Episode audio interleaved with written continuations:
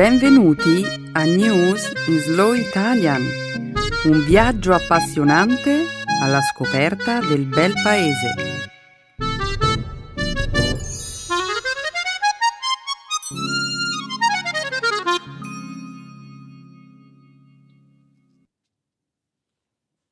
È giovedì 7 novembre 2019. Benvenuti al nostro appuntamento settimanale con News in Slow Italian. Un saluto a tutti. Ciao Stefano. Ciao Romina. Un saluto a tutti i nostri ascoltatori. Oggi inizieremo il programma parlando della controversa idea del governo britannico di organizzare, dopo la Brexit, un festival di Gran Bretagna e Irlanda del Nord, conosciuto anche come Festival della Brexit. Poi discuteremo della proclamazione dello stato di emergenza nazista a Dresda, in Germania. Subito dopo vi racconteremo di due studi, i cui risultati mostrano che il morbillo può eliminare gli anticorpi acquisiti attraverso altre malattie, causando un'amnesia immunologica. Per finire, vi parleremo della decisione presa dalla città di New York di vietare la vendita di foie gras nei ristoranti e nei supermercati a partire dal 2020. Sono tutte notizie davvero interessanti, Romina. Grazie Stefano. La seconda parte della trasmissione invece sarà dedicata alla lingua e alla cultura italiana. Nel segmento dedicato alla grammatica vi spiegheremo l'uso dei verbi conoscere e sapere. Infine, concluderemo l'episodio di oggi con una nuova espressione della lingua italiana. Essere, andare nel pallone. Perfetto, Romina. Ci sono altri annunci da fare? Direi di no. Allora cosa aspettiamo? Diamo il via alla trasmissione. Certo, Stefano. Su il sipario? Il governo del Regno Unito rilancia i piani per un festival post-Brexit. Il governo di Boris Johnson ha riproposto i piani per organizzare il controverso Festival di Gran Bretagna e Irlanda del Nord dopo l'uscita dall'Unione Europea, che i detrattori hanno soprannominato il Festival della Brexit. La manifestazione, i cui costi dovrebbero aggirarsi intorno a 120 milioni di sterline, dovrebbe avere luogo nel 2022. Il governo spera, così, dimostrare al mondo la forza del Regno Unito nella creatività e nell'innovazione, con un programma ricco di arte, cultura e tecnologia. C'è una diffusa preoccupazione che questo progetto, proposto da Theresa May nel 2018, possa aumentare le divisioni tra i Brexiter e i Reminers. Anche le gallerie d'arte e i musei, che dovrebbero prendere parte all'evento, hanno espresso il timore che una manifestazione del genere possa allontanare i visitatori contrari alla Brexit. Già durante il governo di Theresa May si temeva che il festival potesse riaccendere le tensioni in Irlanda del Nord, dal momento che questo avrebbe avuto luogo durante il centesimo anniversario dell'inizio della guerra civile irlandese. In molti hanno esortato Boris Johnson a mettere da parte un progetto tanto controverso Leila Moran, un deputato liberal-democratico del Parlamento, ha bollato il festival come uno spreco di denaro e ha posto l'accento sui tagli alle scuole, agli ospedali e ai servizi pubblici, dicendo i conservatori cercano di distrarci con pane e circensi, ma questo non funzionerà. Mi piace che sia stato usato questo antico motto romano. descrive perfettamente la situazione attuale. Leila Moran non avrebbe potuto esprimere meglio il suo pensiero. Hai ragione. Usare l'espressione panem et circenses è un modo elegante e un pochino snob di descrivere il festival. L'idea di per sé però non è male. Potrebbe funzionare. Certo, non curerà le ferite provocate dalla Brexit. Boris Johnson, del resto, ha più volte dato prova del fatto che non gli interessa se crea divisioni nel paese. Beh, eh, Boris Johnson pensa già di avere vinto. Un buon leader a questo punto dovrebbe essere generoso e cercare di sanare le divisioni. Cose di questo genere non capitano più, Stefano. I tempi in cui i leader cercavano di adoperarsi per tutti gli elettori sembrano ormai passati. Adesso si curano solo della soddisfazione del proprio elettorato che, in cambio, li sostiene nonostante tutto. Questo atteggiamento non fa per nulla bene alla democrazia, ma pare essere un'ottima strategia politica. Onestamente, io sono più preoccupato di quello che potrebbe causare un festival per la Brexit in Irlanda del Nord. Lì si è combattuto duramente per la pace e la situazione non è ancora stabile. Una manifestazione del genere durante il centesimo anniversario della guerra civile irlandese è... Increscioso? Peggio. Sconsiderato? Direi proprio di sì. È di sicuro il momento peggiore per organizzare un festival del genere, non credi? Dresda proclama lo stato di emergenza nazista. Il Consiglio comunale di Dresda, città tedesca capoluogo della Sassonia, con 39 voti a favore e 29 contrari, ha approvato una mozione per dichiarare una Nazi-Notstand, ossia una emergenza nazismo.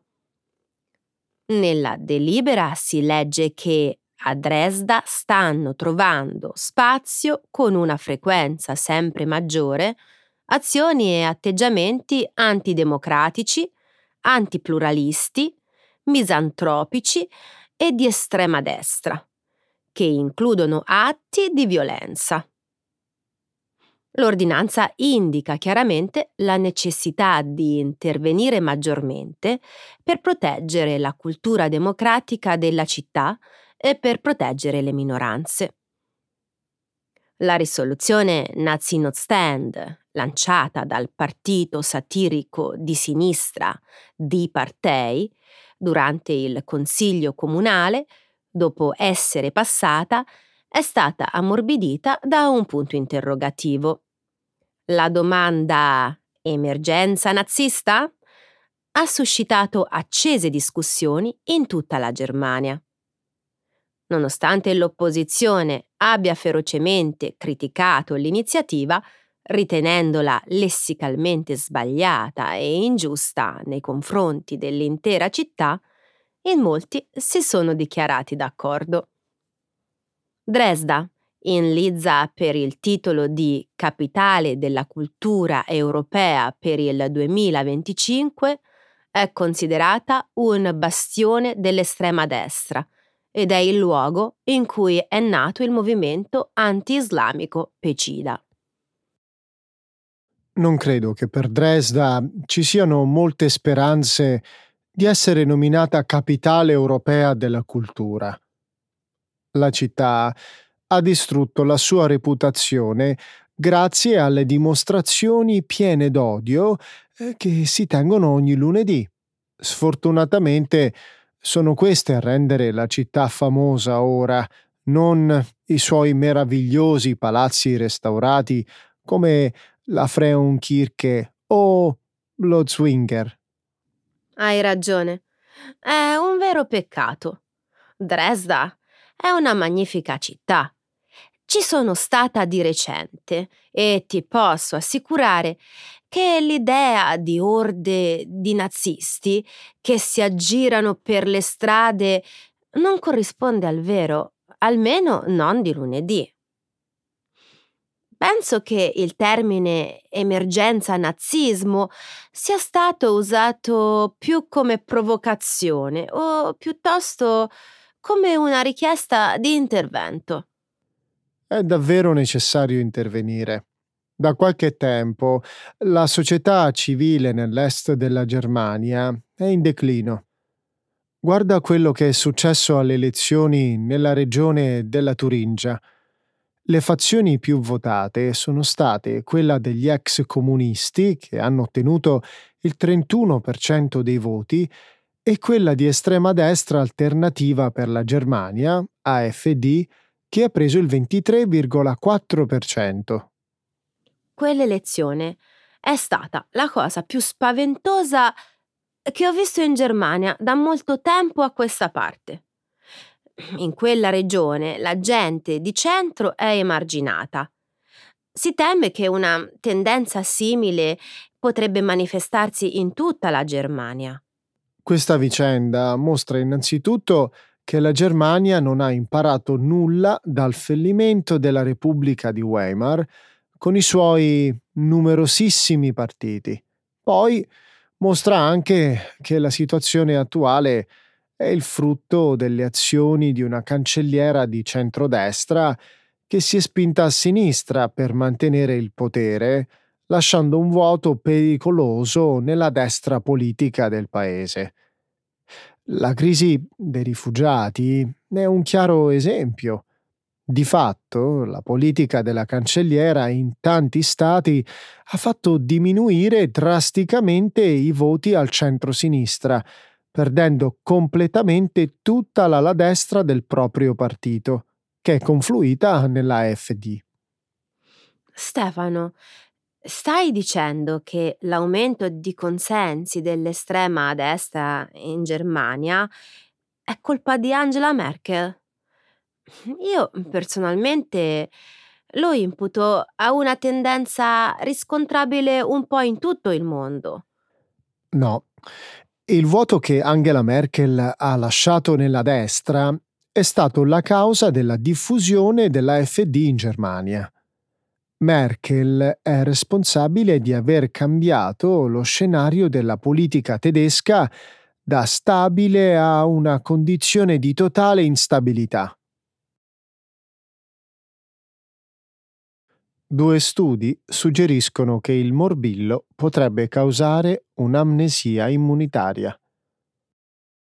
Due diversi studi, pubblicati giovedì 31 ottobre, uno sulla rivista Science e l'altro su Science Immunology, sono arrivati alla medesima conclusione che il morbillo può eliminare dall'organismo gli anticorpi acquisiti nel corso del tempo fondamentali per la difesa da future malattie. I ricercatori dell'Harvard Medical School, che hanno condotto lo studio pubblicato su Science, hanno analizzato campioni di sangue di alcuni bambini, prelevati prima che questi contraessero il morbillo e due mesi dopo l'infezione riscontrando una vera e propria amnesia immunitaria.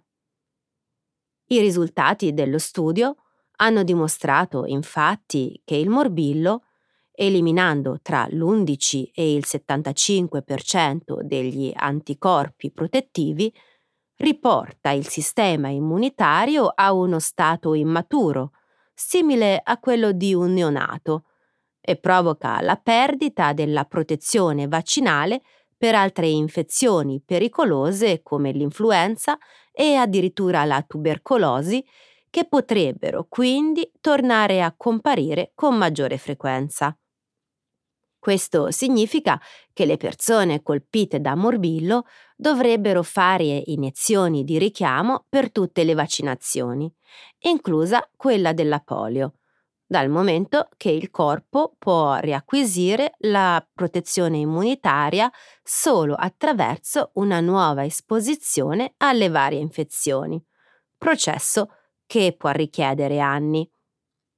I risultati di questi due studi sono destinati a dare sostegno ai gruppi in favore delle vaccinazioni, che chiedono vaccinazioni obbligatorie contro il morbillo per tutti i bambini in età scolare.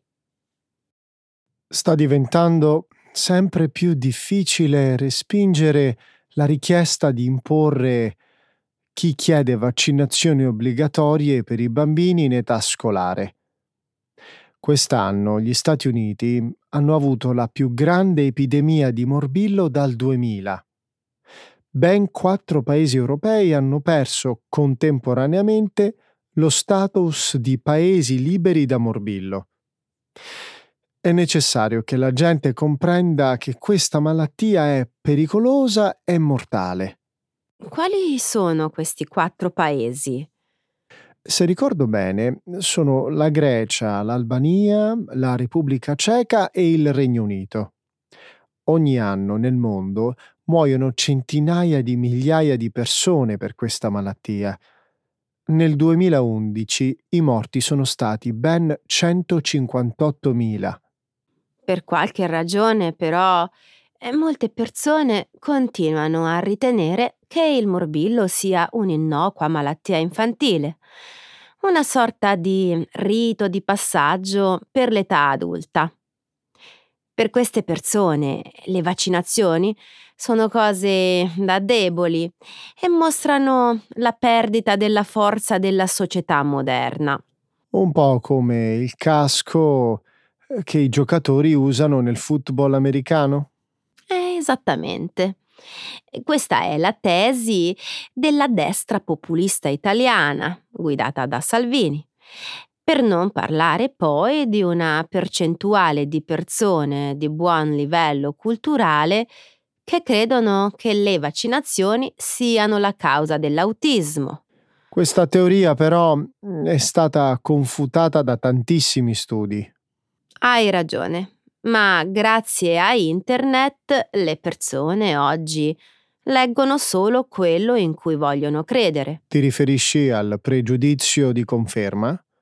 Esattamente. E poi ci sono i genitori che non vaccinano i figli per motivi religiosi.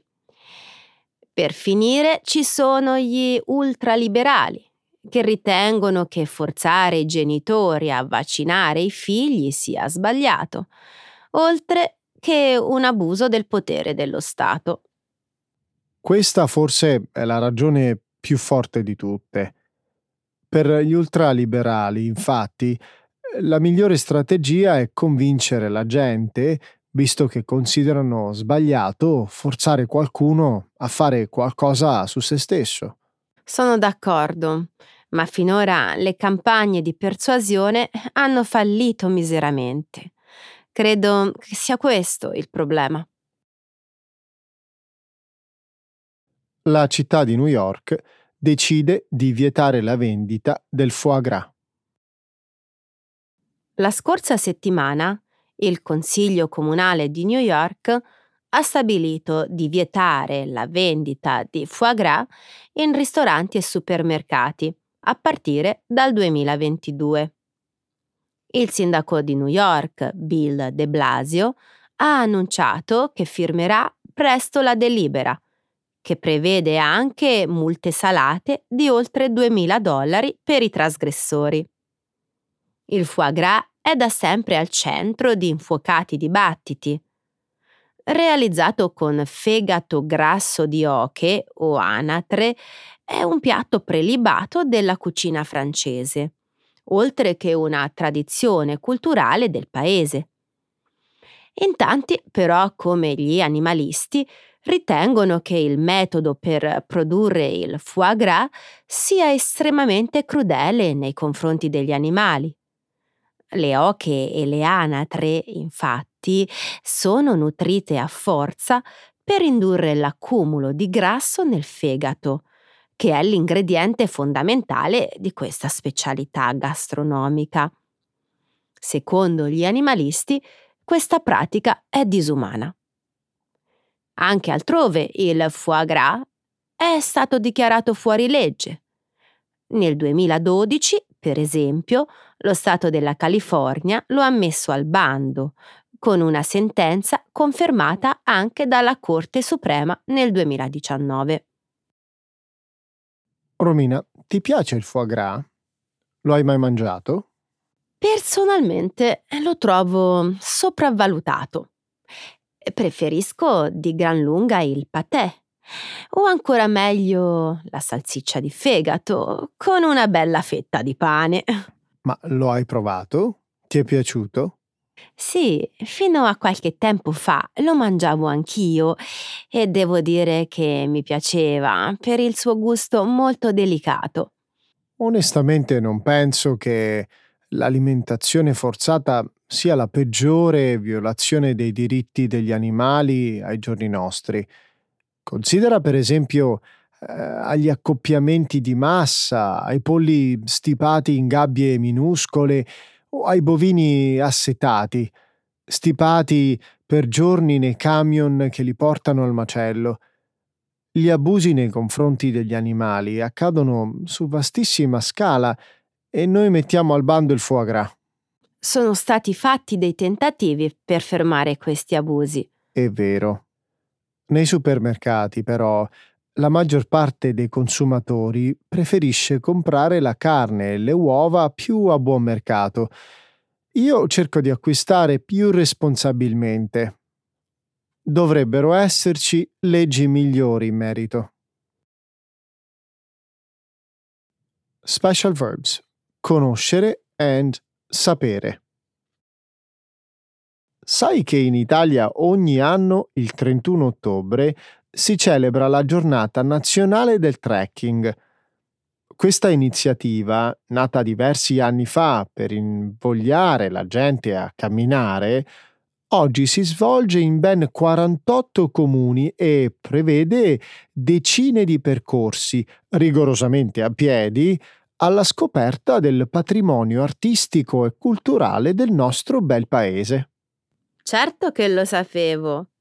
Non ho mai aderito agli eventi che si svolgono il 31 ottobre, ma mm, in compenso conosco due ragazze che hanno partecipato e mm, che mi hanno raccontato di essersi divertite parecchio. Neanch'io ho mai partecipato alla giornata nazionale del trekking, ma conto di farlo il prossimo anno, quando sarò un po' più in forma. Vado pazzo per il cibo e di recente ho davvero esagerato a tavola, con la conseguenza che ho messo su qualche chilo di troppo. Non mi preoccuperei troppo se fossi in te.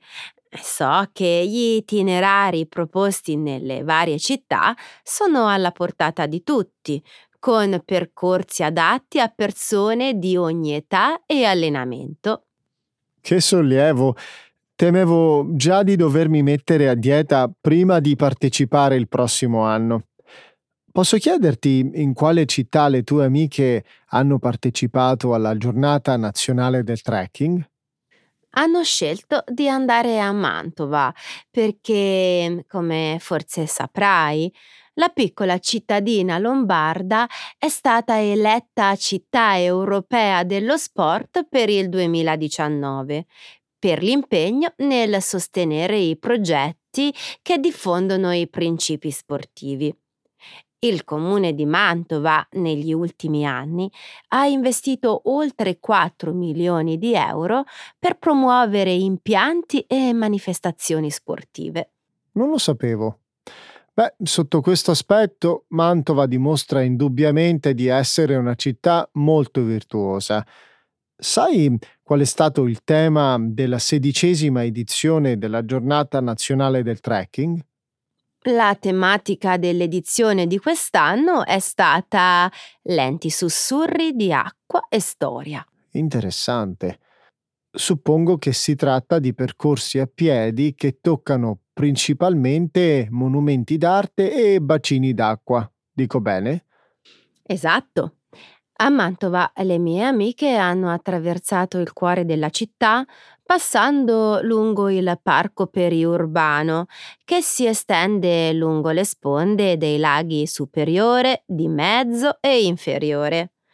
Da lì hanno percorso vari punti paesaggistici e hanno concluso la camminata al punto di partenza, dove ad attenderli c'erano dei chioschi che hanno offerto gratuitamente a tutti i partecipanti un aperitivo con degustazione di prodotti locali. Il percorso è stato di circa 13 chilometri. Niente male, è vero? Wow! Mi piace l'idea che siano tante le città che promuovono il trekking urbano. È un modo davvero piacevole per conoscere gli aspetti più caratteristici della vita locale e fare nuove amicizie. Non bisogna trascurare anche il fatto che il trekking è un'attività sportiva che fa bene alla salute e fa anche perdere peso. Ho colto il suggerimento, Romina. Mi sa che se voglio essere in forma per il prossimo 31 ottobre, è bene che inizi a fare qualche lunga passeggiata. Essere andare nel pallone. To freak out. Di recente ho letto uno studio dell'Istituto Superiore di Sanità sul fenomeno del gioco d'azzardo che mi ha colpito molto. Non solo il gioco d'azzardo è diffusissimo in tutta Italia, ma a giocare non sono solo gli adulti, ma anche una fascia piuttosto ampia di giovani. È terribile, non credi? Scusami, Romina, mentre parlavi mi sono distratto e adesso sono nel pallone. Che dicevi? Che in Italia desta molta preoccupazione l'interessamento dei giovani al gioco d'azzardo. Secondo uno studio recente, solo nel 2017 circa 700.000 giovani italiani hanno giocato almeno una volta. Di questi 70.000 sono giocatori problematici che spendono grandi quantità di denaro in scommesse sportive e lotterie istantanee. 70.000 minorenni. Wow! Questi sono numeri che fanno davvero andare nel pallone. Un altro dato interessante riguarda la distribuzione geografica dei giovani interessati al gioco d'azzardo. La ricerca di cui ti parlavo ha stabilito che a giocare di più sono innanzitutto i ragazzi che risiedono al sud seguiti da quelli delle isole e poi da quelli che vivono nelle regioni del centro. Sai che cos'è che in tutto questo mi lascia a bocca aperta, Romina? Il fatto che i minori di 18 anni giochino d'azzardo nonostante la legge lo vieti. I gestori delle sale da gioco pensano solo al loro guadagno e non rispettano la legge. È terribile che si permetta ai giovani di giocare. Le punizioni dovrebbero essere esemplari per chi non rispetta le normative in merito al gioco d'azzardo. Ho letto anche che molti gestori aggirano lo Stato. Eh, sai come fanno? Sentiamo. Esistono apparecchi posizionati in luoghi pubblici che all'apparenza servono per comprare ricariche telefoniche. Tuttavia, eh, questi macchinari, attraverso comandi elettronici, possono essere convertiti all'occorrenza in slot machine e utilizzati per il gioco d'azzardo. Inoltre ci sono agenzie di scommesse che da un lato operano regolarmente e dall'altro sono collegate telematicamente con altri bookmaker illegali situati al di fuori dell'Italia, offrendo ai clienti scommesse in nero. Sono nel pallone. Non pensavo che i proprietari delle sale da gioco potessero spingersi fino a tanto. Vista la situazione nel paese, credo che il governo debba fare uno sforzo maggiore nella lotta al gioco d'azzardo. Ne sono convinta anch'io. Da quello che mi risulta, di recente il governo ha dato la sua approvazione all'utilizzo di poliziotti e finanzieri che sotto copertura hanno il compito di sgomitare le ricevitorie illegali, che sfruttano il gioco minorile ed evadono il fisco. In pratica, alcuni agenti in borghese sono autorizzati a scommettere e giocare d'azzardo per acquisire elementi di prova utili ad accertare eventuali violazioni della legge. Bella questa iniziativa anti-gioco d'azzardo. Mi auguro riesca a riscuotere un discreto successo. Più di tutto, Spero che questi agenti in borghese davanti a slot machine e video lottery non vadano nel pallone e perdano cifre esorbitanti. Dopotutto si tratta pur sempre di soldi dei contribuenti.